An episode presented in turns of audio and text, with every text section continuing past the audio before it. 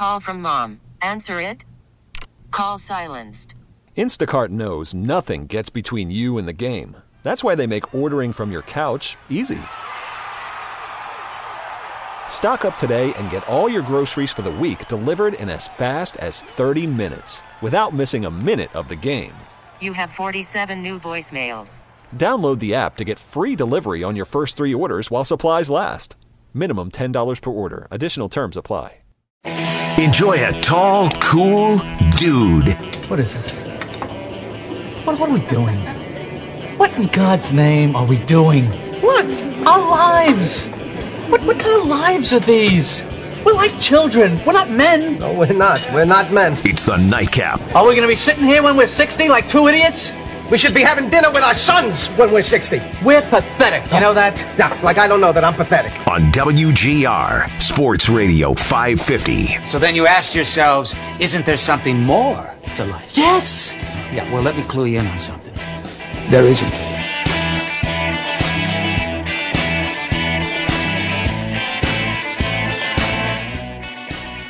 I got baseball on the TV in here. Astros up four to nothing. That's what's on in the background for me tonight.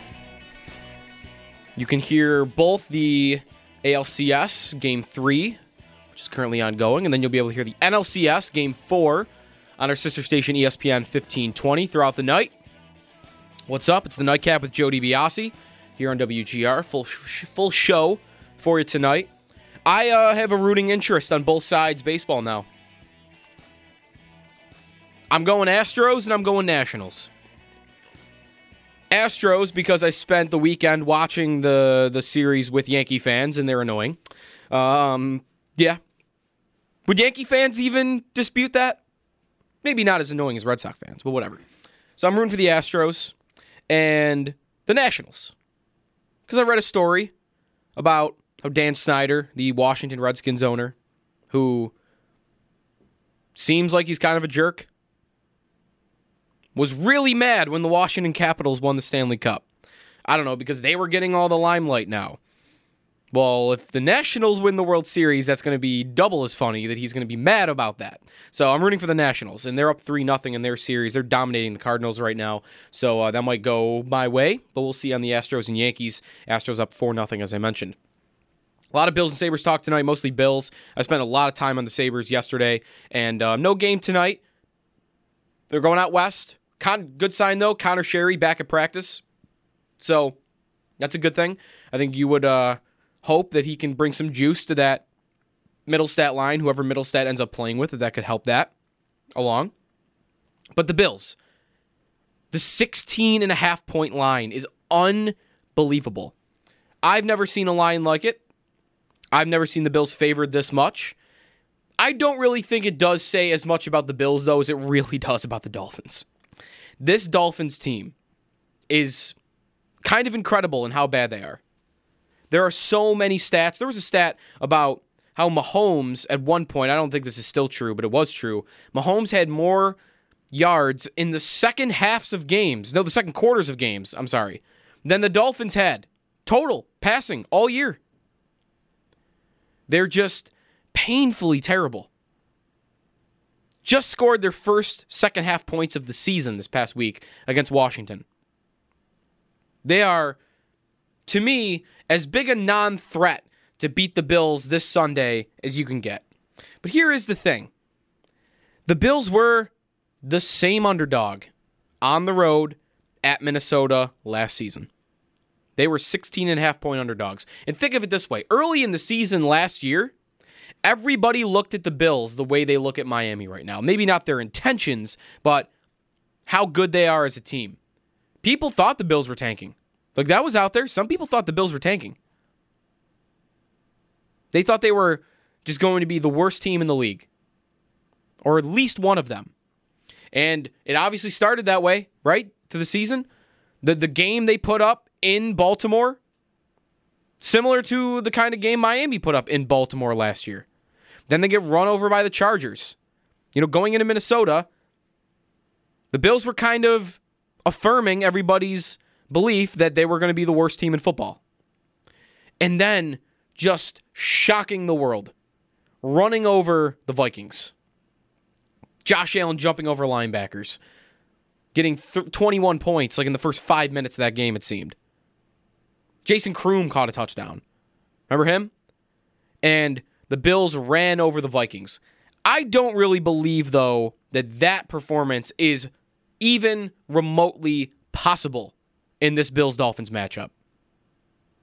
I think this is Alabama versus the Citadel. This is this is Clemson versus Jacksonville State. This is one of those early season college football games where there's just no way that the underdog is winning on the road like that. What is Miami good at? What are they supposed to be good at? They're not supposed to be good at anything because they're tanking. How are they going to move the football? That's the thing. For and the Bills have this is for two games. This week and then is it November 17th? November 17th at Miami. For Miami to pull off an upset, like the Bills did to Minnesota last year, they're going to have to put up points. And on this defense, I just can't I can't see that happening. I can't. This game's almost not interesting in a way because doesn't the the outcome just seem so predictable? I mean, it'll be fun. It'll be fun to beat down the Dolphins, but I just don't really see how this game can go more than one way. The Bills will score whatever points they score, and Miami just will not be able to move the ball on them. And they'll be single digit points. Maybe they'll crack the double digits with some garbage time, but they will not be able to move the football. New England couldn't move the football. How is Miami going to be able to do it? Averaging under three seconds per snap before their quarterback is hit. That's incredible. Long term picture, though, I will say this. They are as big a non threat to the Bills right now as any team that I've ever seen the Bills play. But long term, I'm not ready to just throw out Miami as this big joke. I think they're doing the right thing. I think they really are doing the right thing. They're tanking. They're, they're, it's so clear that they're tanking. And I absolutely think that they're doing it the right way. They're bottoming out in a league where there's no lottery, in a draft class where there's several potential franchise quarterbacks, one of which is above the others right now in Tua Tagovailoa from Alabama, a franchise changing player. To be honest, as a Bills fan, I would have preferred if Miami kept going chugging along with Ryan Tannehill as their quarterback. I would have absolutely preferred that. Because even though if that Dolphins coaching staff and core of players stays intact, maybe they never trade Jarvis Landry, maybe they keep Ryan Tannehill, maybe they keep Frank Gore, maybe they keep Laremy Tunsil, Adam Gase, Cameron Wake, Minkah Fitzpatrick, all these guys, especially Tannehill. If they kept that together, they're a lot more likely to beat the Bills this Sunday, for sure. Still not likely, but a lot more likely. Like it'd be possible. But long term, what nothing to be worried about, nothing to be scared of. That is the team that I never want the Bills to become, what Miami was. With Ryan Tannehill as their quarterback. Once in a while, once every four or five years, they'll make the playoffs. They'll get in. Are they going to do much once they get there? No. But they'll be good enough to make the playoffs once every four years with that type of quarterback. And they settled for it. And they signed Tannehill to an extension. And finally, they decided, all right, we're not settling, settling anymore. We don't want the middle of the road quarterback. We're going to find a way to go get the elite one, to go get the top end guy. And what's the best way to do that? It's it really is tanking. It's bottoming out, it's getting to the top of the draft and planning it out so that you can do it when there's a quarterback class, a quarterback crop where you're more sure than other years. Not the EJ year, not the Mariota Winston year, even, although those guys were more sure things than uh, EJ and Geno Smith for sure. But this year seems closer to 2018 with all those guys with Mayfield and Allen and Darnold and Jackson and Rosen. There was a plethora of guys to choose from. And you don't have the volume, like you don't have five guys in this coming draft class, but you've got three, two of which, I mean, Justin Herbert out of Oregon, I don't think he's having that great a season. I haven't really kept up on this year's draft class in the past couple weeks, but going into the year, people were talking about, hey, if he had come out in last year's draft, he might he go to number one overall. So, or at least near that, behind Kyler Murray. Miami's doing the right thing, and I'm more worried about Miami long term because of what they're doing right now than had they just kept going along with Ryan Tannehill. If I'm a Dolphins fan, I'd be all in on this idea. To me, what Miami is doing right now, they are doing something that Cincinnati does not have the guts to do. Cincinnati has been going for how long with Andy Dalton? Same thing. It's basically the same thing. It's a middle tier quarterback, an average quarterback, where you can get to the playoffs with him, but almost everything around him has to be really good, and you're probably not doing much once you get to the playoffs. What kind of existence is that to live in? I would never want my team to do that. And here's the Bengals. They're talking about re signing AJ Green. Re signing AJ Green. He's 32. He's got a recent injury history. Who do you think you are, re signing AJ Green? That's what I would be saying if I'm a Bengal fan right now. Why are you signing AJ Green? Do you really think you're going to be good? When do you think you're going to be good? Next season? How? How is that happening?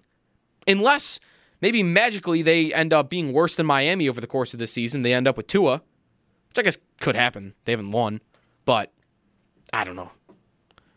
Cincinnati at least looks like a team that could win a football game. I don't think Miami looks like they could. They, they might go 0 16. Cincinnati might be terrible. They might be 3 and 13, but they should win two games, three games. They're not historically bad. Here's Miami doing something that not every team has the guts to do. Oakland, I think they're having a good start this year, but they're kind of the same thing for me.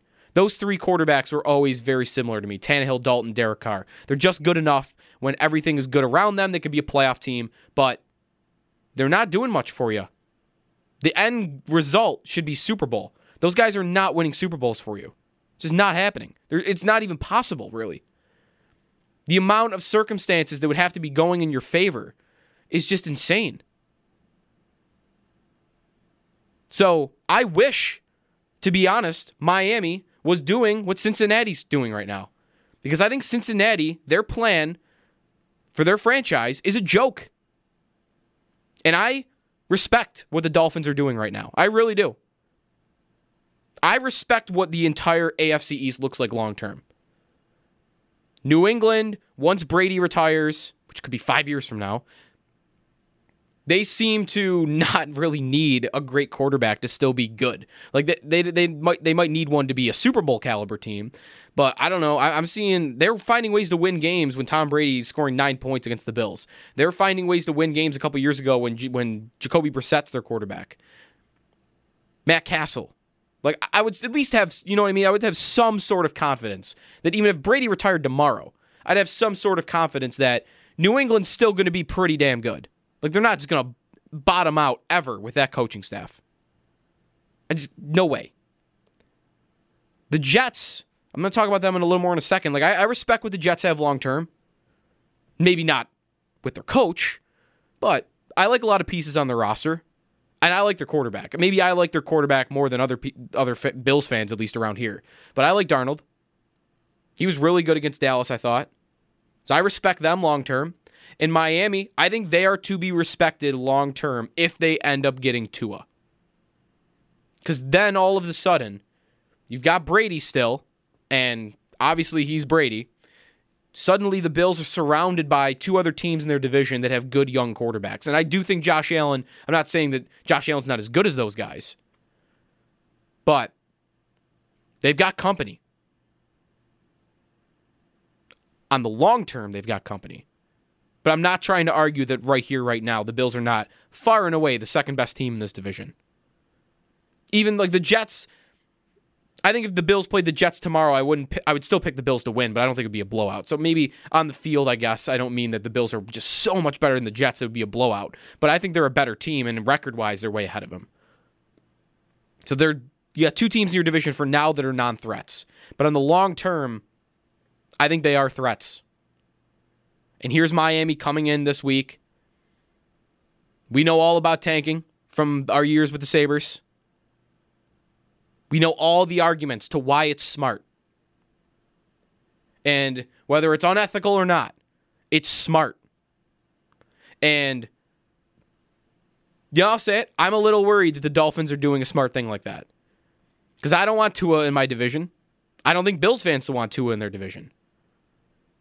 I guess at the end of the day, it'll come down to not just how good is Tua, but we, we've kind of it's, it's hard to compare because it's a different sport. But what we've seen with the Sabres is you can get that superstar, and it only matters so much if you can't fill out the rest of it competently. Like the rest of it doesn't have to be great. Not like the Bengals, for instance. Like everything's got to be great around Andy Dalton. The Dolphins will only have to be competent, I think, around a quarterback like that if they get one. But everything is so much easier when you have that quarterback. I think we're experiencing it right now a little bit with Josh Allen. Not entirely, but even though he's not lighting the league on fire like Mahomes did, for instance, or Watson, or some of these great young, like really great young quarterbacks in the league, but even a good young quarterback like right now with Josh Allen, who's had his hiccups, he's still throwing these terrible interceptions. We're seeing how much more confidence you have in the team, even when you're down in games, and just how much easier it looks for them to move the football. Like they're moving the ball up and down the field. Everything's opened up. The running game is opened up. The short passing is opened up. And so much can be fixed by a young quarterback. The Bills have one. Jets have one. And Miami might be the laughing stock of the league right now, but I'm not laughing at them. Personally, I'm not laughing at them. The Bills will slaughter them on Sunday, but I'm not laughing at Miami. Not at all. In fact, if I were them, and I'm I'm a I'm a Josh Rosen defender. I wanted the Bills to draft him. I would tell you easily right now he's the fifth of those uh, 2018 first round picks last year. Like not even close. He's getting no help whatsoever. But who would you want to see not only as a Dolphins fan but as a Bills fan for the Dolphins on Sunday? Right now, I think Fitzpatrick gives them a better chance to win. It's Fitz. He just always finds a way once every three games to just pull something out of his hat. And last week he almost did that. Like if I'm a if I, I experienced it with the Sabres. I remember when when guys in the team back then, like Tyler Ennis and, and Girgensons even, like guys were scoring goals to tie games and win games, and I was mad. I, I I've done that dance. I can imagine a Dolphins fan right now is begging their team to that wants them to finish last, begging them not to play Ryan Fitzpatrick. Because yes, he's not a starting quarterback in the league, but he just showed you once in a while he could win you a game. And he almost did that against Washington. He almost did it. So if I'm the Bills, I think I'm hoping for Josh Rosen. And if I'm a Dolphins fan, I think I'm hoping for Josh Rosen. Because I think his style, because he's just so immobile and because he's such a rhythm quarterback, he does need the offensive line. He needs the time to be able to diagnose the defense and then decide where to throw the football. They don't have that for him. They don't have that infrastructure for him. And they are completely and utterly incompetent when he's their quarterback. He does need some infrastructure. He's not going to, he's not Josh Allen from last season with the Bills, where he can just, he uses legs, extend plays, and he'll make, he'll make magic work. That's not Rosen. Fitz is kind of like he'll give you a little of that. So I'm going to be looking really closely at the Dolphins like training camp reports. Uh, Armando Salguero is going to join uh, Schopp and the Bulldog tomorrow. Radio.com insider, Miami Herald. I'm looking forward to seeing what he's saying. I want to. I'm really interested to see who starts at quarterback for the Dolphins this week. If they're thinking long term, it's Rosen. If their coaching staff is kind of in on the tank, at least a little bit, their head coach at least with Brian Flores, Rosen starts, I think. If you see Fitz, then It's just kind of a head scratcher. It's a weird one. 8030550 is the phone number. I want to talk a little bit more about the Jets. I spent a lot of time yesterday on other teams in the AFC that could be a threat to the Bills.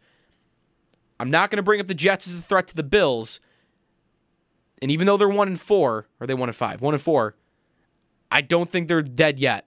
And it's kind of like the Bills argument for why I think the Bills are such a guarantee to make the playoffs. Look at the Jets schedule. Break that down a little bit, and I'll tell you why I don't think the Jets are completely dead yet, especially with how weak the conference is right now. So the nightcap with Joe DiBiase, 8030550 is the phone number. We'll get into a little bit of hockey as we progress throughout the night, and also the state of officiating and replay in the NFL, especially the officiating. After last night, it's kind of it's the talking point of the league right now because of how much a joke it has become. We'll tackle all of that as we uh, as we go ahead here on the nightcap with Joe DiBiase here on WGR.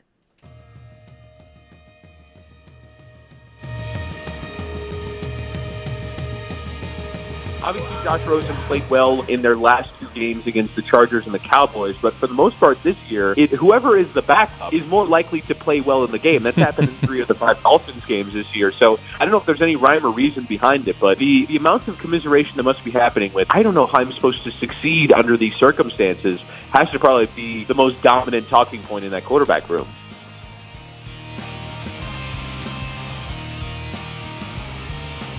That man right there, who we'll hear from a little bit more as we progress here, Chris Wittyngham with Howard and Jeremy this morning, Dolphins Radio Network. A lot of good tank talk. I mean, I missed some of the tank talk. I was thinking about that driving in here today. I wasn't here at the station yet when the Sabres were tanking. But like I remember the station that season.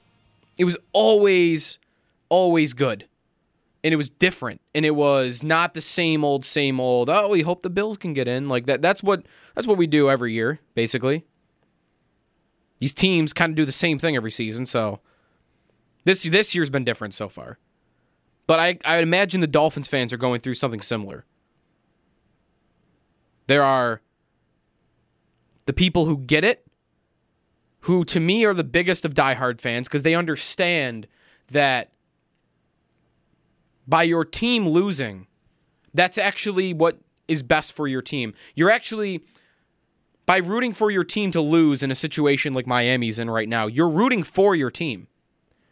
I, I would never, you know, go at a fan that's still like when like the Sabres were were tanking. I would never go at a fan who maybe either didn't understand it or was just like I, I can't do it. Like I'm gonna root for my team to win.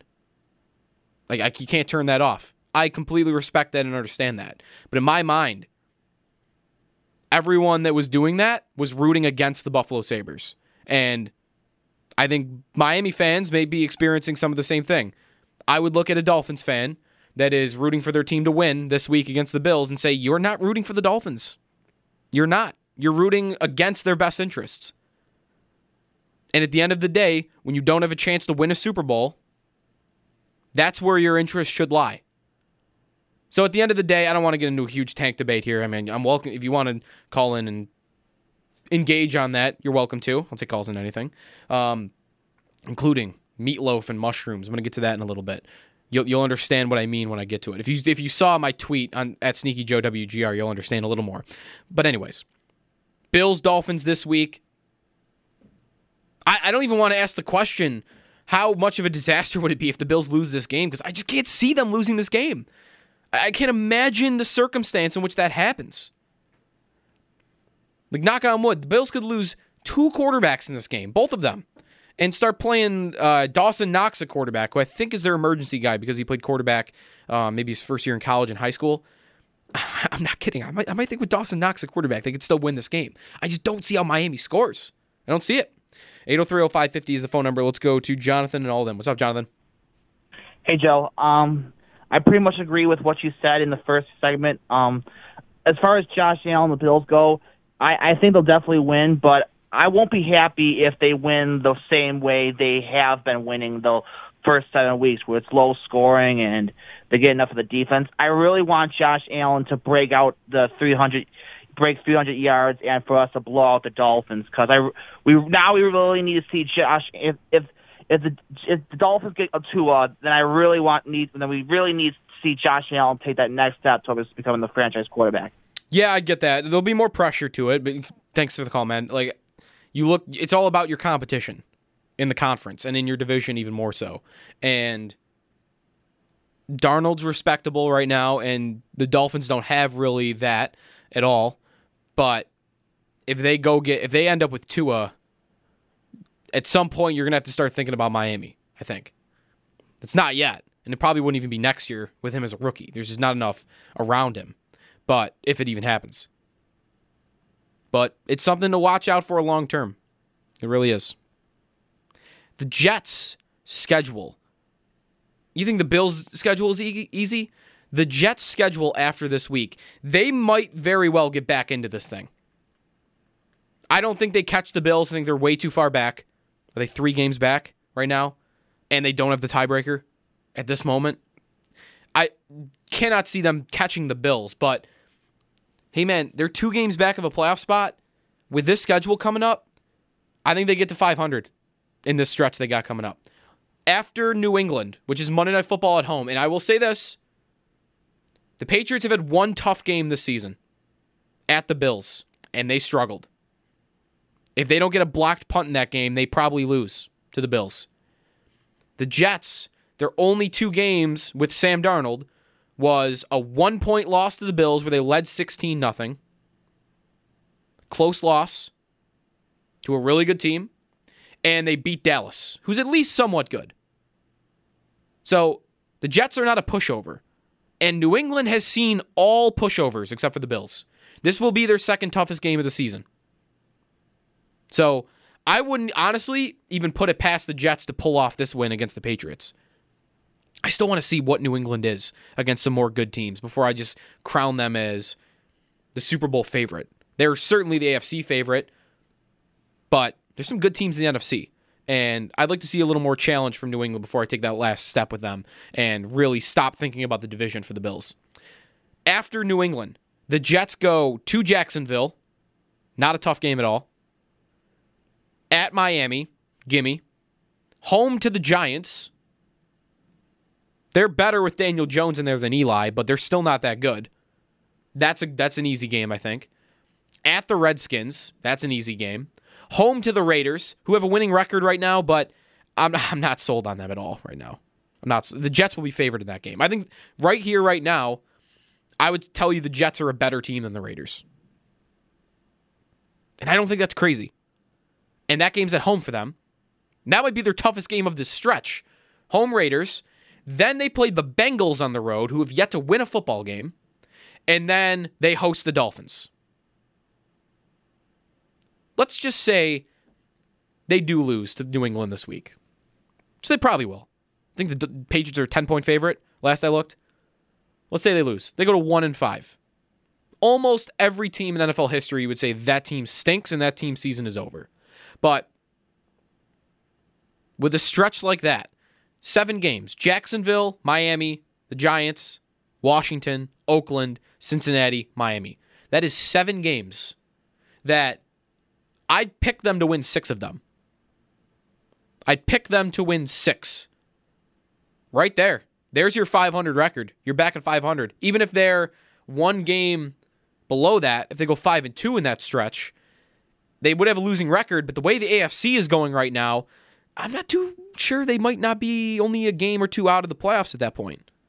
So I don't think again, I don't think they catch the Bills because they're just way too far back. But man, I, I would not be stunned. I, I, respect this Jets team. I don't the only thing I don't respect about is their head coach. I just think Gase is just kind of a goof. And I think he's just, just way over his head as a head coach. And that matters. Don't get me wrong, that matters. But I like the quarterback. I think the front seven on defense is really good. I think Jamal Adams is one of the is maybe the best safety in football. In fact, I would call him the best safety in football. I'm not even going to couch it. I think Jamal Adams is the best safety in football. They got him. Le'Veon Bell is a really good running back. I really do like the receivers. I think they're really underrated in the league. Robby Anderson is a burner downfield. We saw him torch the, the Cowboys last week. Jamison Crowder is a really good slot receiver. They have not had Chris Herndon yet. They're starting tight end. I think he's the best tight end in the in the division. He's great. So they've got pieces. I guess at the end of the day, for me, it comes down to I think those pieces are good enough to overcome what their coach is right now. In part because of what their schedule is, kind of like the Bills. And they have an even easier schedule in the next month and a half than the Bills do. So all I'm saying is just don't don't be stunned if the Jets start to make a run here. Which might be crazy to say because they're one and four. But it was an impressive win, I thought, over over Dallas. And Monday Night Football is going to be really interesting next week. Jets Patriots. I'm going to be into that game. This is the best. I think this is the best prime time schedule the NFL's had all season. Sunday Night Football is really good. I'm not always here for Cowboys in prime time, but Cowboys Eagles for first place in the NFC. So that's a good game. I think Jets Patriots is a better game than it might be than it might look like on paper. I think that's actually a good, a good game, especially with it being in New York. And then what's Thursday night football this week? I thought I thought I saw Thursday night football was pretty good. Chiefs Broncos. That's actually not that great. I know Denver's won two in a row and Kansas City's lost two in a row, but come on, Flacco, really? That team's not good. The Bills will beat them, especially at home. So, all right, the Thursday night game is not the greatest, but I, I, really like Sunday Night Football and Monday Night Football this week. And watch out for the Jets. 8030550 is the phone number. Talk a little bit about the Sabres before I get back into football and go uh, into the replay and uh, officiating stuff that's going on right now with the league in the second hour. And uh, also, Mike Pereira, I think he'll be our interview of the day in the second hour. Mike Pereira, NFL rules expert for Fox, former referee, was on with Murph and Tasker earlier today. We'll play a little bit of that coming back it, even he has trouble explaining it. And I think that's maybe the most interesting thing. You've got this guy who used to be a ref, and even he's having trouble explaining what's happening right now. That means something big, drastic needs to change. It's a nightcap with Joe DiBiase. Give me a call in the next five minutes at 803 Worried about letting someone else pick out the perfect avocado for your perfect impress them on the third date guacamole? Well, good thing Instacart shoppers are as picky as you are. They find ripe avocados like it's their guac on the line. They are milk expiration date detectives. They bag eggs like the 12 precious pieces of cargo they are. So let Instacart shoppers overthink your groceries so that you can overthink what you'll wear on that third date. Download the Instacart app to get free delivery on your first three orders while supplies last. Minimum $10 per order, additional term supply. We'll get you right on here on WGR.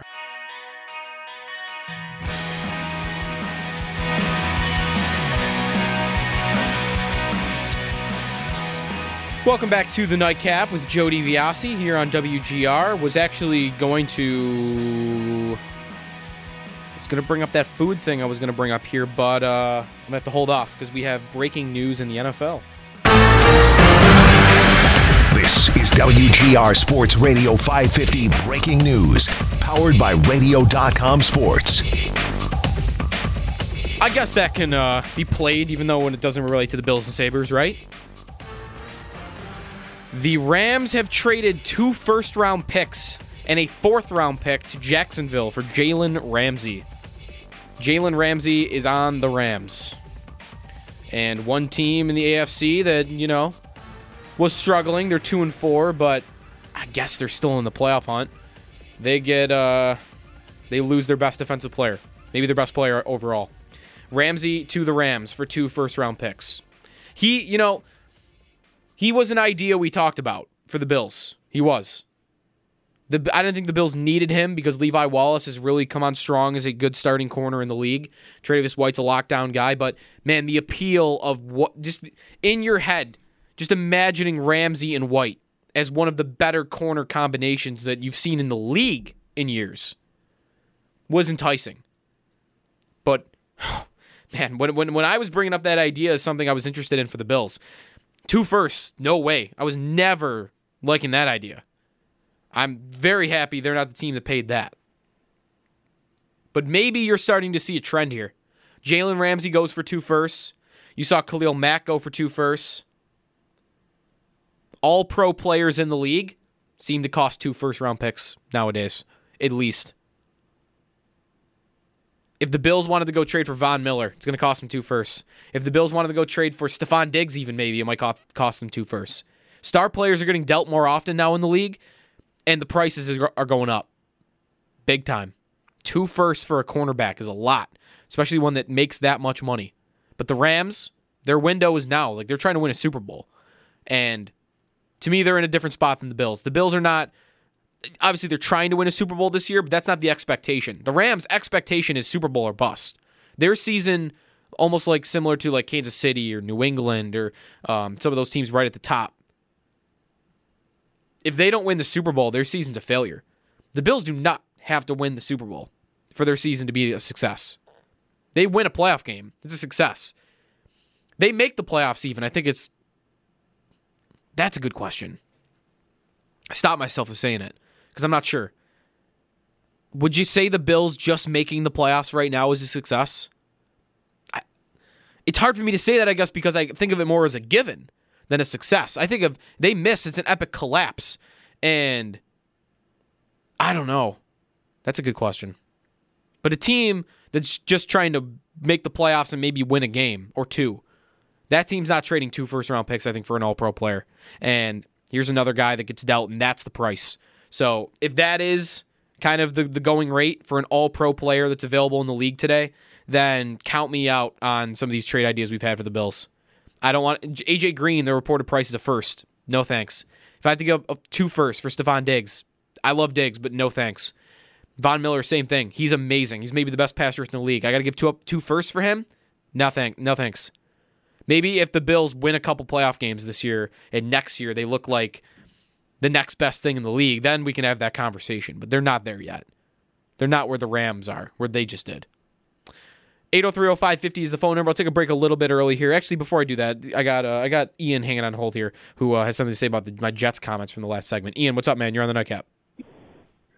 Hey, well, I, I just caught the breaking news. So, uh, wow, a couple things. So, I was going to comment on your uh, Jacksonville's an easy win, even though they hung in with New Orleans. I mean, I believe Ramsey paid. So, let me get off the Jets thing for a second. Okay. Um, let's not pump the brake. Let pump the brakes on the Jets because the Cowboys they beat the they beat the Skins 31-21. Um, they beat they played Miami and they played the uh, Giants with Eli. Okay, so I think with the with the Giants switching to Jones and Barkley being back, uh, I think that's a much more competitive game. But let's let's go over to real quick what happened with Ramsey. So why Ramsey? Um, why they had to give up two first round picks? Ramsey's in his third year in the league and he's an All Pro. Von Miller would not be two first round picks. It would be a first round pick. I wouldn't give uh, a first round pick for Von Miller. He's on, you know, he's 30. You know, once you cross that threshold of 30 and beyond, no thanks. But Ramsey, he's still on his rookie contract. Of course, he's going to fetch two first round picks. You've got to look at the age as to a, to these players. Yeah. I would give up two first round picks easily for J- Jalen Ramsey. But that's that's not only what the Rams did. They got rid of Marcus Peters. They got something in return for that. They got a center from the Browns who was a second round pick um, last year. I mean, the Rams are balling today. Yeah, Ian, thanks for the call. Like, I, I would at some point, if I'm the Bills, you know, and things go well, you want to be in a position where the Rams were today, where you can make a big move like that. But hey, man, I, I, you make a good point about age. But Von Miller is a Hall of Fame level player. If I'm Denver, I'm not trading him for less than that, I think. So I get your point. That would make it less appealing for the team acquiring the player, but that doesn't mean that that wouldn't still be the asking price. And I think it would be. So I kind of disagree there. Ramsey's in his fourth year, and that does matter. But Von Miller, when you get a Hall of Fame level player like that, I just think that's that's what it costs especially when a guy's at the peak of his powers like that. This isn't even AJ Green who's had injury questions and is three years older than Von Miller. This is different.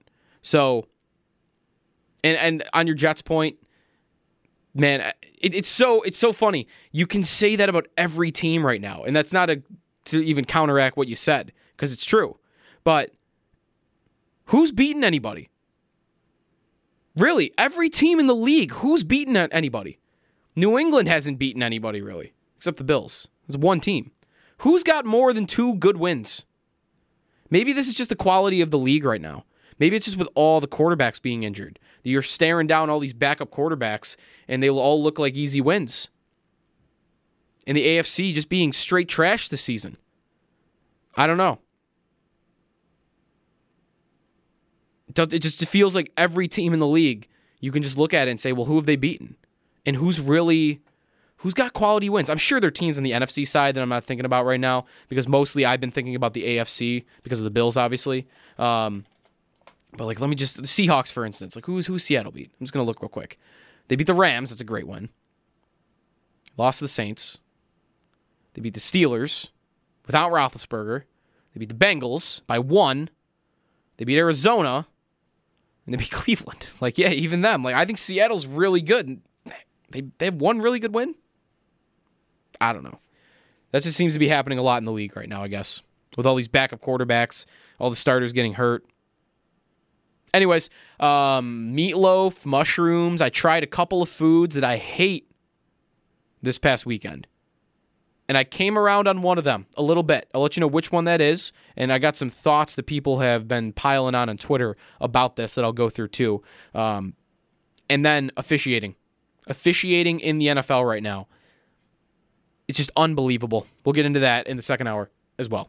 It's the Nightcap with Joe DiBiase, 8030550 for your thoughts here on WGR. UGR. Uh, give me the offensive lineman for the Packers who was last introduced during pregame introductions. Kramer. Not as incorrect. That's a good guess, Kramer, because, you know, he was on that line. So it's not Kramer, and it's not Forrest Gregg, and it's not Thurston. So there's only a couple more. Time to relax and rewind. Rick, the final Packer offensive lineman announced during pregame introductions in Super Bowl one. Howard Simon. No, it's not him. There is only one more. There is only one more. There is, does not say one more. It's not Kramer. It is not Bill Curry. It is not Howard Simon. Um, Forrest Gregg. No, I said it's not Forrest. Damn it! It's not Forrest Gregg. It is not Kramer. It it's the not... best of WGR. This is the garbage you give me! Zach, who's the lineman? And I'm going to say Bill Curry. No, I just said it wasn't Bill Curry, damn it! The Nightcap on WGR. Sports Radio 550. Yay! Yay! The recap of last segment if you missed it. Kinda. Two foods I hate that I re- tried over the weekend. Meatloaf, or gave a second chance. Meatloaf and mushrooms. One of them I've come around on. Meatloaf. If cooked properly, little barbecue glaze over the top, nice and juicy. Pretty good. Not gonna lie, like pretty good. I'm a fan. Not a big fan. I've had some bad experiences in my in my time with meatloaf, but all right, I, I see what's going on here. I get it. Mushrooms, though, I don't know how anybody eats them. I, do, I don't understand it. The texture is gross. The taste is gross. Everything about it.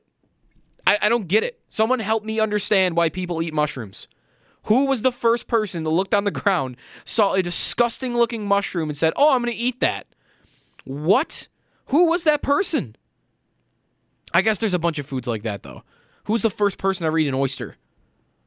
Same, same. Maybe it was the same dude or gal. I don't know. I can't do mushrooms. I can't do mushrooms. But I will say this: meatloaf. I've come around on it. The barbecue glaze was great. That I had it with. I understand, but I don't understand the mushroom thing. I don't understand the mushroom thing. But Don, there's a couple people on Twitter, Randall, that don't understand why I don't like mushrooms. Uh, I guess it's just one of those things. Then we got into a conversation, by the way, on what the worst loaf is, and it's olive loaf. It's olive loaf. If you like olive loaf, you don't know how to eat. it's both. What is it? Bologna with someone stuffed some green olives in a piece of bologna. Terrible, horrible. I did not give that a second chance. That doesn't deserve a second chance. Olive loaf will not happen. Maybe I'll come around on mushrooms. I don't know. It happens. I started liking meatloaf this weekend a little bit. I hated it forever. Coffee. I didn't really drink coffee until I got to probably a couple years ago.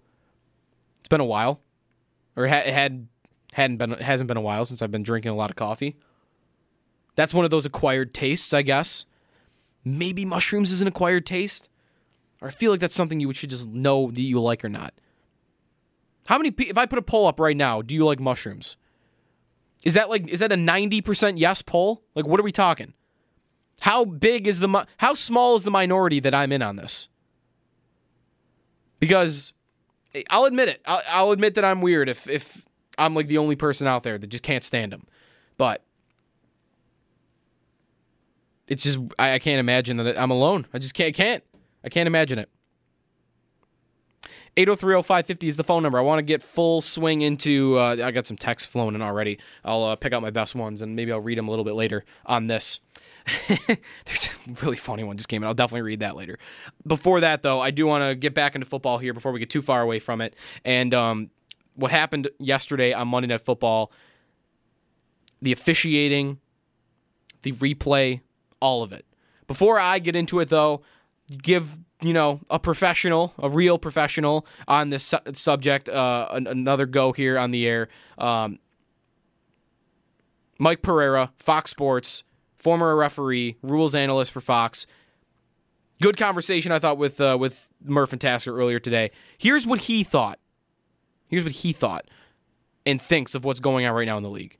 With a special guest, a timely guest on the line with us right now. He is the rules analyst for the NFL on Fox, former NFL vice president, vice president of officiating, and former NFL official. Happy to have Mike Pereira on the line with us. Mike, good afternoon. John Murphy and Steve Tasker up here in Buffalo. We got a lot to get to, but I want to check with you and see how you made out with your Battlefields to Ball Fields golf tournament in Rochester back in mid June, the first one you had up this way. How did that go this past summer? You know, it was fantastic. We had over a hundred players, and and we had, I think it was 68 of them were either active um, service members or veterans, and uh, they had a ball. Each branch of the service was represented. Um, we had a terrific dinner afterwards. We had a great day for golf. Um, it was just a perfect day, and and and wonderful support for the foundation that you know has now grown to 230. Um, we have officials around the country now working on scholarship, and of course, a great uh, a great uh, group of them in the Buffalo, Rochester, Syracuse area. So um, it, it's just been a great program where you guys are. It's good to hear. Well, you we can count on you having another event like that year to year up here in this region, or are you going to move it around? Well, I'm going to move it around a bit. I think if I wanted it year by year, Jimmy DeBell would probably kill me um, because it takes a it takes a lot to put one of those uh, one of those on. But uh, but it's just it's great exposure, and it does it does raise money, and we had great cooperation from the course itself and all the people in the Rochester area, and and also support from people like yourself that talked about it, uh, you know, prior to the event. So it was it was very cool. Very Mike Pereira on the line with us, NFL on Fox, rules official. Almost hard to know where to begin, Mike. Is is the officiating is, is in as much of a crisis situation as it might seem, or are we just overreacting to some social media hype here? What do you think? Well, I'd like to say that we're overreacting, but I just don't think I can honestly say that. Um, you know, uh, it, it's just been a tough go. It's been a tough go really since the championship game in New Orleans last year with the big miss and you know and the pass interference play and and I think it's uh, carried over into this season. And I, I was asked the question earlier today, and it's always a tough one for me to answer. Um, you know, is the officiating better today than it was when I was there? Is it the same or is it worse? And you know, I struggle with that question because I get it, you know, uh, asked so often. And you know, I think really after thinking about it, I, I think that actually top to bottom. There are better officials now, top to bottom, than there were back when I was there. But the officiating, I do not think is as good. And and the reasons, you know, are are complex, but probably not what people would generally think. And and it has to do with the rules, and it has to do with the communication systems that officials are privy to now um, and and then the actual rules themselves that have brought judgment into instant replay. It has made the game harder to officiate, and in some ways, it's allowed the officials to back off and rely more on the technology than we had to in the past. And you know, the the I think one of the killers of it is is that you know everybody's wearing an earpiece now, and it started out, and I was for it when it first started out. A new communication system, which pretty much everybody's using now, even all the way down to the high school level, called the O2O, and that's official to official, so that they could communicate directly to each other without having to go face to face. And uh, and the idea was great. The two basic ones: you got a foul downfield, you don't have to go to the referee. You can just hit your button and tell him, "Hey, it's pass interference on 32." He can make the announcement, and then you go. A coach on the sideline who their team gets called for a foul, and it's on the other side of the field. He can say, "What what what did he call? What did he have?"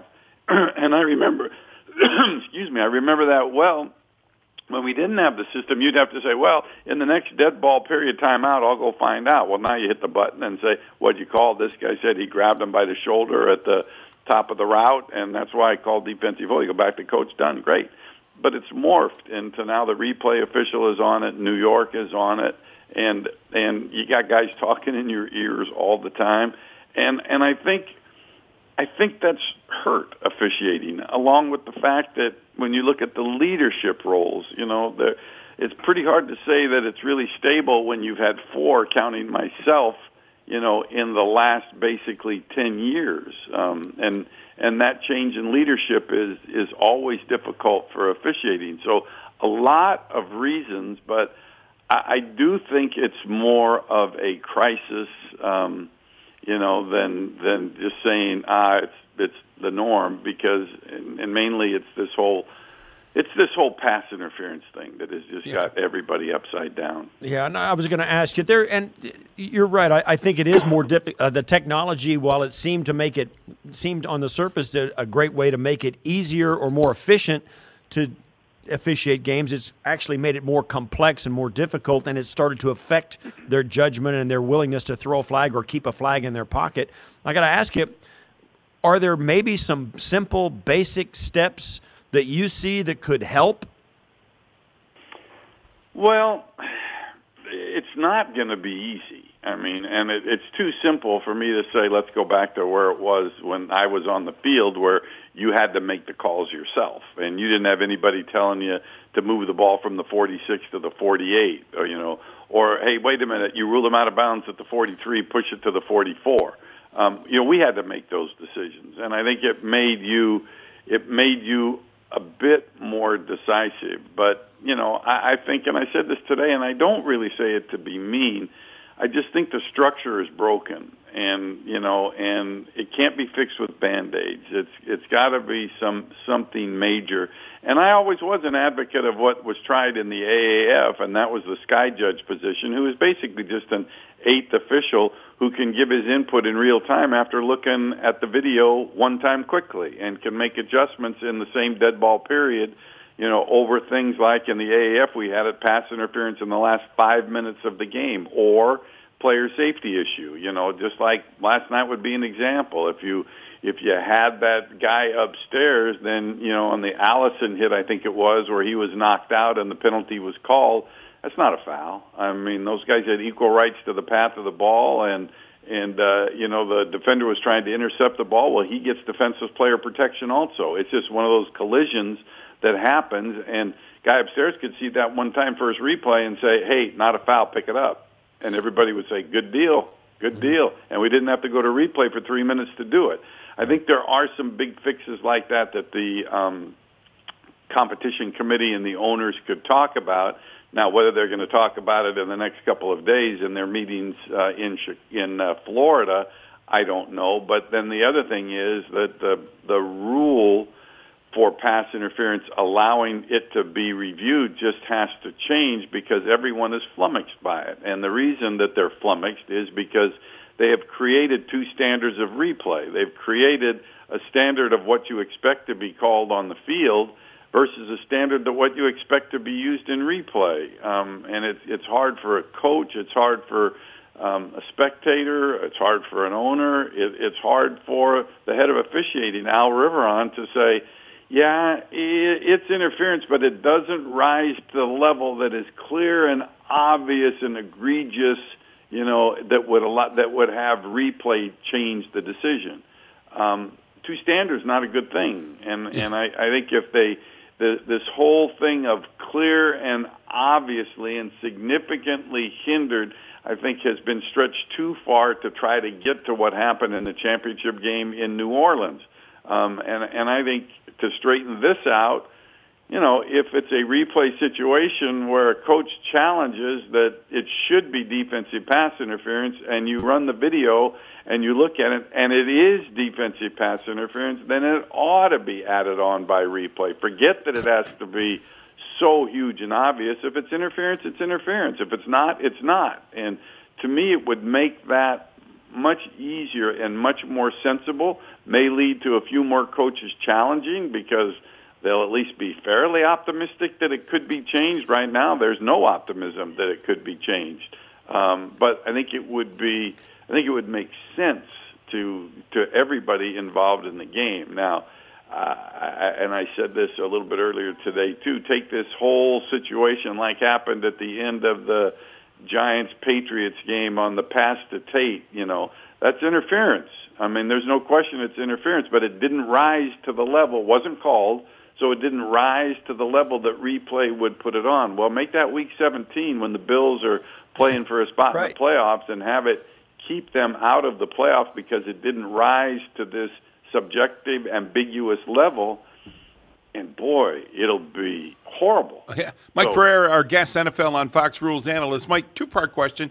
Where did that clear and obvious standard come from? It just came out of nowhere, right? Second part well, of the question, it, it appears to me that the officials are not interested in using replay to challenge pass interference offensively or defensively. And knowing that it's just a one year experiment, they might be thinking we'll just get through it this way and it'll be gone next year. Well, they might think that until they get downgraded for not calling it, and then their chances to work in the playoffs get blown off. So yeah. I, I, I don't know that that's it.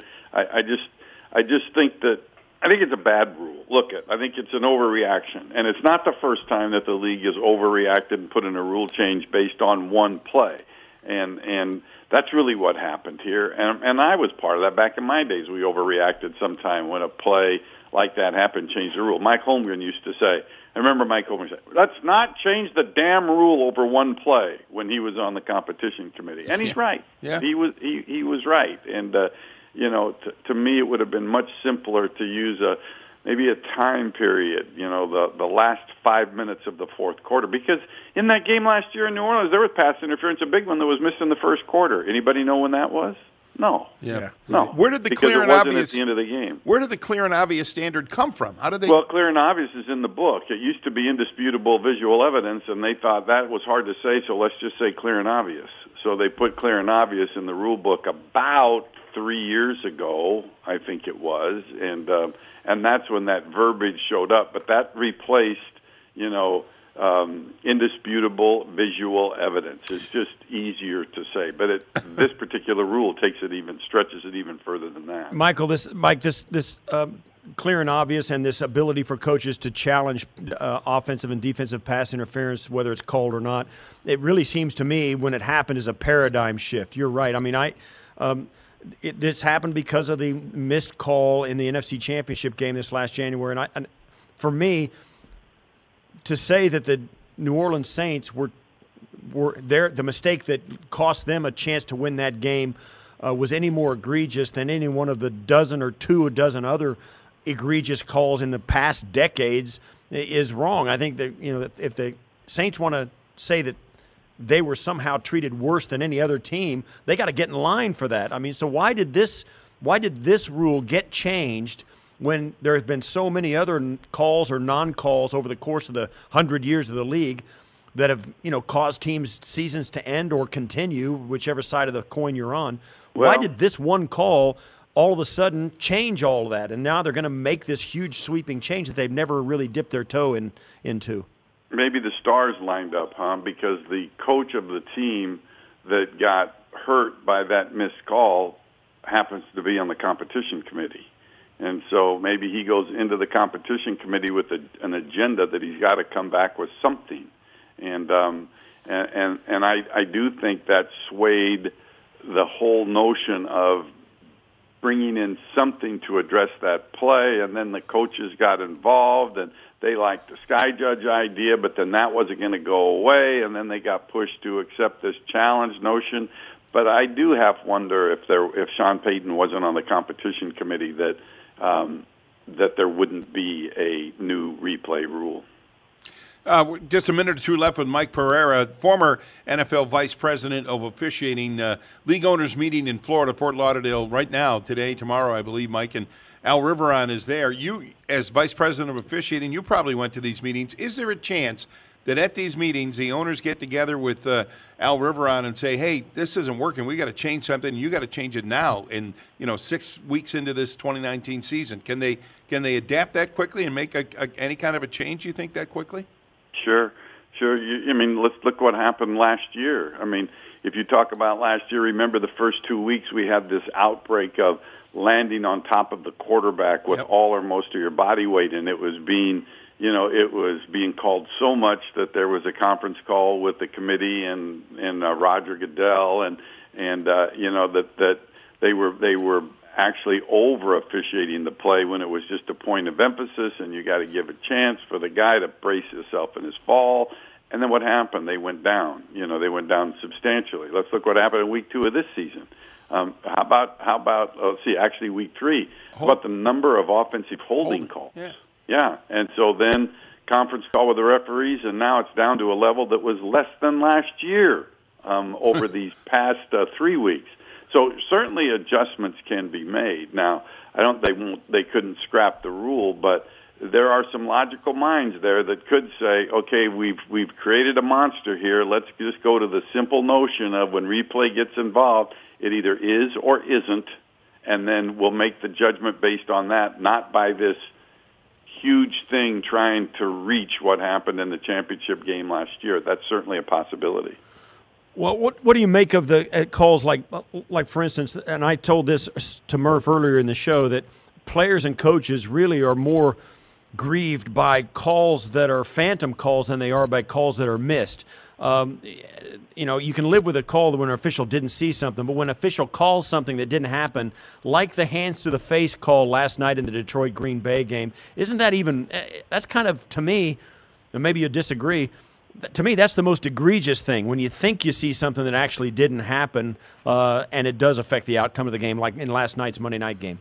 Well, when you see something that doesn't even near happen, and that's what to me a phantom is when you call something that is just no possibility of being there.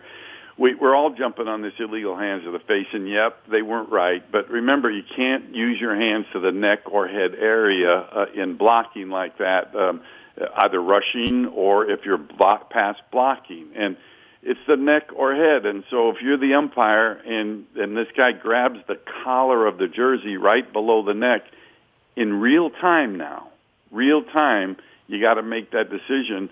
I can see why the call was made wrong, but you're talking about you're talking about really, Steve. You're talking about probably less than a foot maybe a foot right. difference from being on the collar to the neck, and the other one, which ended up being, you know, to the left shoulder versus the neck, just to the side.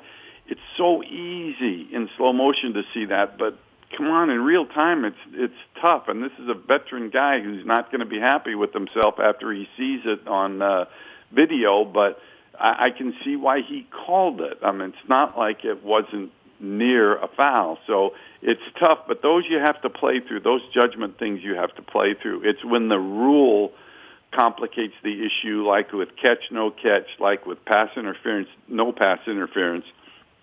Those are the situations that drive me nuts, that make it hard on the official and hard on the vice president of officiating to try to figure out where the line needs to be drawn. And you know, more and more gray area is getting into this game. More and more replay is getting into this game, and I have to admit, I'm just getting a little bit tired of replay. Well, period. Thanks. You're on my side oh, now, no. Mike. Mike, last thing I have for you, and in your role, your former role as vice president of officiating, what's the discussion at these meetings this week, and even you know during the off season? What damage is done to the game when uh, there's so much focus on officiating like this? Well, they don't want it. I mean, listen, if the league had its way, uh, Blandino and myself probably would still be in the office, and Steratore and Perry and McAulay would still be refereeing games. I mean, they they would rather be rather the conversation be about the teams and the players. I get that, but let's face it, the officials are a team, and uh, and they are a part of the game, an integral part of the game. And to try to sweep it under the carpet like they used to do, I don't think is right. I think there needs to be transparency, and there needs to be people that talk about officiating, both in the negative and the positive. So um, I, I think they'd rather the conversation uh, be about just the teams. But let's face it, with social media, that's never going to be the case anymore. That's with right. social media, everything you know basically originates from social media when it comes to officiating. So that's that's like a time gone by, and and you can't go back to that. Well, that was gonna what I was gonna ask. Can they put the genie back in the bottle? No, Yeah. no, You mean replays here to stay? not going to go backwards. Okay. Mike, thanks for this. Great spending time with you here today. We appreciate it. You got it, Murph. See you, Steve. Thanks, Mike. Mike Pereira, some good stuff from him. I will react to that and we'll expand on this replay and referee officiating conversation when we come back. If you want to get in on it, 803 0550, call in the next five minutes. We'll get you on uh, as we progress here. Half hour left. Baseball's going on right now. Different channel, I assume. I didn't change it. So I don't have a score to give you. Sorry. I'll let you know, though. It's the Nightcap with Joe DiBiase here on WGR.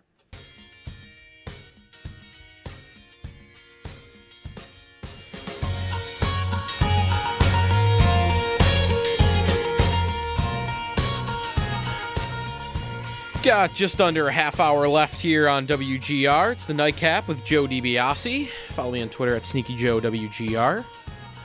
Sabre games the next couple nights, but they're late games. Sabres after dark. So I'll be here. I'll take you up until Sabres pregame tomorrow, 7 to 9. And then Thursday, I'll have an extra half hour. Pregame will start at 9.30 because Sabres Kings is at 10.30. So I'll be on from 7 to 9.30. The Nationals are smoking the Cardinals. 7 nothing. 7 nothing.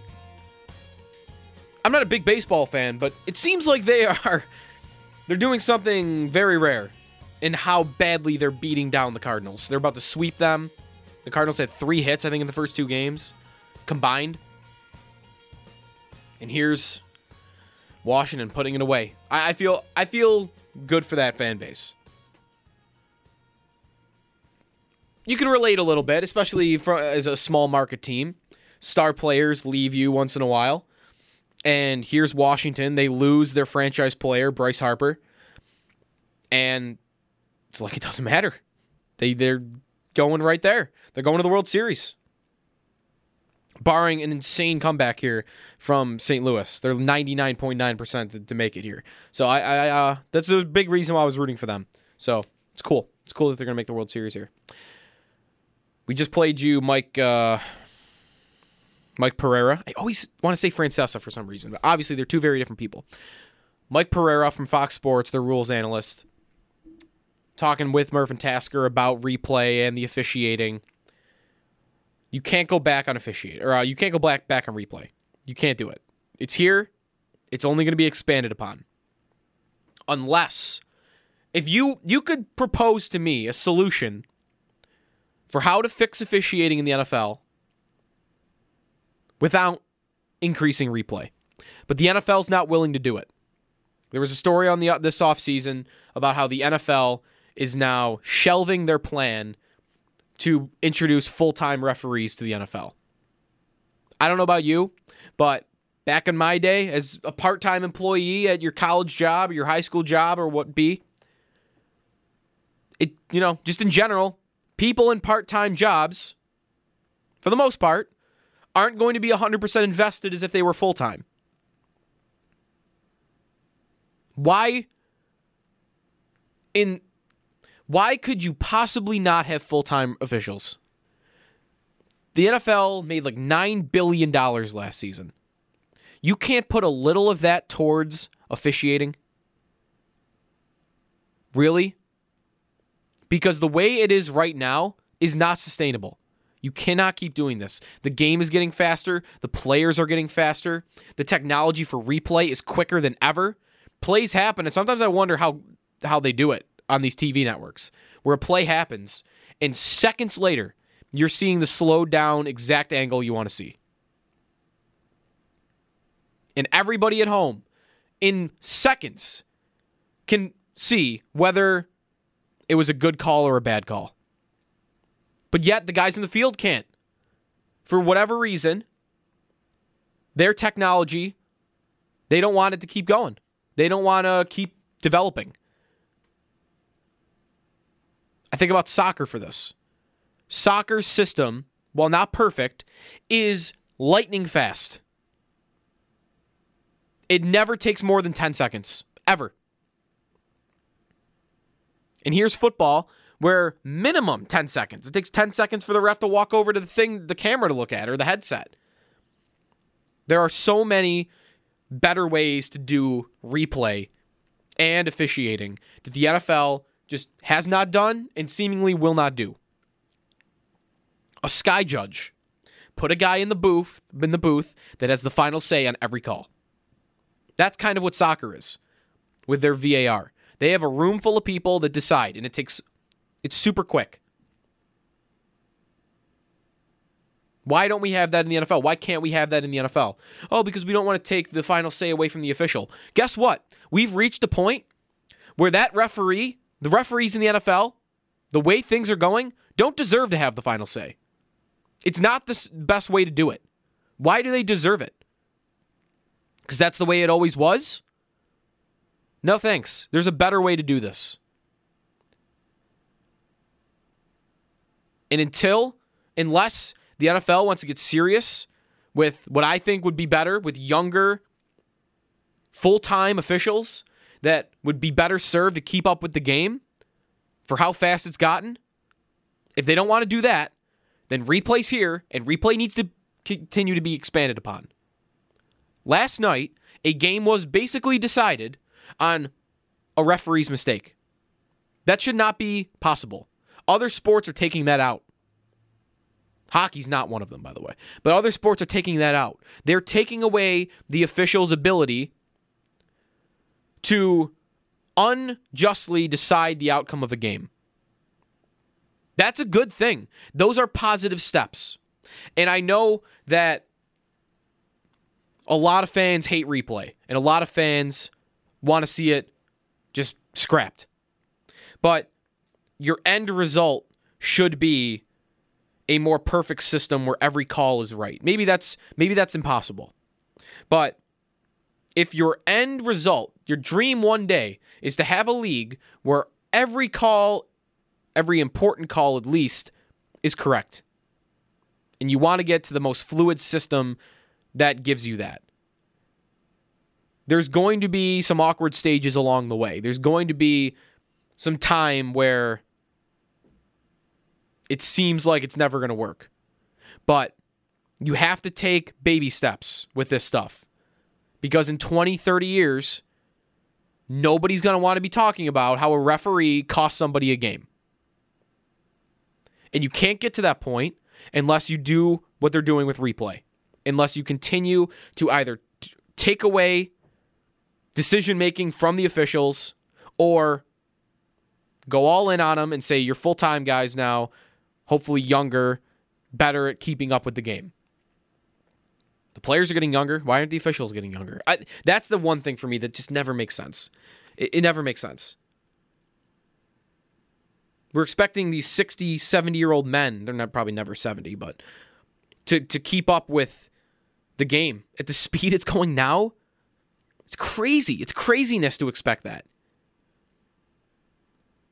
But stuff isn't even being attempted. That's what I don't like. They're not even trying to get better at it. I the thing I hate more in sports than ever is when people say that officials have a hard job. A lot of people have a hard job. That does not excuse doing a bad job for in that hard job. You would want to get the most talented professionals possible in that gig. Invest in them to be able to fix that. Instead of just throwing your hands up and saying, that's a hard job, this is how it's going to be. That's not good enough. It's not good enough at all. Especially when this league has this amount of money coming into it every year. Invest a little bit more in all of this because it sucks. It sucks that we're talking about on the Tuesday after Monday Night Football that we're talking about something the referee did wrong, which he absolutely did. Horrible calls. We're talking about that instead of, you know, arguably the best quarterback who's ever lived in Aaron Rodgers bringing his team back at home against a division rival and talking about how great Aaron Rodgers is. We're not sitting here talking about that. And that's one of the big problems with the league right now. Big games, important games, exciting games are being tarnished by officials. And the league is not doing almost anything about it. They're at least they're doing a little just by expanding replay, but even that, the whole pass interference thing right now is just stupid. It's just so stupid. You either have the replay for it or you don't. It's in the rule book that you can challenge pass interference. And I don't there's a silent protest going on about the officials right now, or the league told them not to call it in the regular season, not to change it in the regular season. But there's a system in place to correct mistakes right now that is basically just for show. I think the stat was seven out of like 40 challenged pass interferences this way have only, have been changed. That's it. When time in and time out, we are seeing plays on Twitter or on TV that are so clearly pass interference and that are so easy to challenge, but the refs won't do it because they if like I said, they're either doing a silent protest or something, or the league is telling them not to call it. That's the dumbest thing of it all. That's that's what hockey does. The NFL should be above that. Hockey's the league that has rule in pl- rules in place that they forget about. Once you get to the third period, the NHL doesn't have a rule book once you get into overtimes and late third periods in the playoffs. They don't have one. Just this this way of thinking that the NHL has. The NFL, here we go. It's just, hey, it's in the rule book, but uh, regular season, we're not going to worry about it. What are you talking about? If it's in the rule book, you follow the rule book. Don't be hockey, NFL. That's all I'm saying. Don't be hockey with the pass interference here. If you have the challenges for it, call it. Correct your mistakes. Don't pretend that it didn't happen. Don't go watch the, the replay and say, yeah, it's pass interference, but nah, we're just gonna we're gonna let it go. Terrible. It's a terrible job. The whole thing right now is just terrible. And it really frustrates me. Because there's nothing in sports that frustrates me more than how bad officiating is.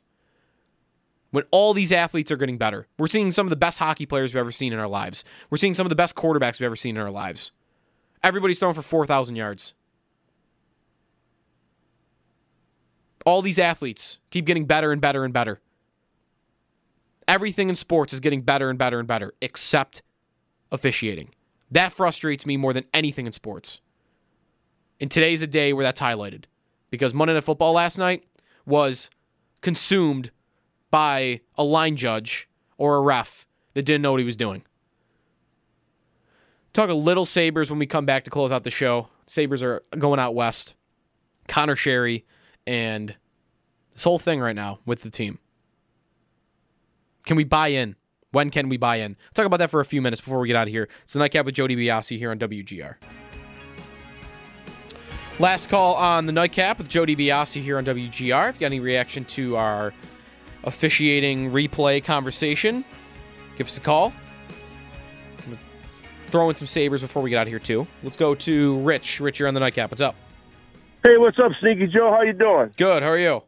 Good. Hey, listen, I watched the game last night, and and I understand that the officiating was bad calls, but I want to give that offensive lineman some credit for selling it because every time he, Flowers grabbed him, he jerked his head back. He he was trying to get the ref to throw that flag. I mean, players in in in in, in basketball always try and sneak that foul in. And before the pass interference review, offensive players always tried getting that that penalty. Uh, they were bad calls, but we had better camera angles. The ref was standing behind the offensive lineman, and when you watch the, I watched the replays. That lineman did a great job selling the hands for the face. He jerked his head back. Yeah, I mean, I get what you're saying. I just, I would like I would like a a system at some point where players can't get away with that. Selling something that didn't happen that doesn't warrant a penalty. So I mean I agree. The guy's Bakhtiari, I think was the lineman for Green Bay. He's getting the ref to throw the flag, but he's he's hustling him. He's tricking the ref. Because the ref doesn't know any better. Sure, he's smart, but let's get someone in there that he can't trick. I had a NCAA referee reach out to me during the break here that said that made a made a point on a stat that there's something like 11 officials in the in the NFL referee pool right now that come from nepotism. That like all the refs come from like five different bloodlines. And I don't think I think that was maybe a little exaggerated, but I mean, I don't dispute it. Gene Steratore's kids doing it. Hochulis. I just wish it would all change. All of it. More replay, but quicker replay. Different refs. Younger refs, full time refs. The whole system, the whole system is just messed up. It needs a full sweeping change. And until the NFL realizes that needs to happen, these conversations will continue for as long as they want to keep going with this. Didn't really have enough time to get to the Sabres, but that's okay. I got a show tomorrow. We'll do like a free pre full preview of Sabres and Ducks. Full conversation on the season thus far. 5 0 1's a good start. Conor Sheary back at practice. That's exciting. So we'll talk then. So thanks everybody for listening. Have a good night. NASCAR fans, stay tuned. NASCAR Live is on the way next, and I will talk to you tomorrow at 7 o'clock. This has been the Nightcap with Joe DiBiase here on WGR.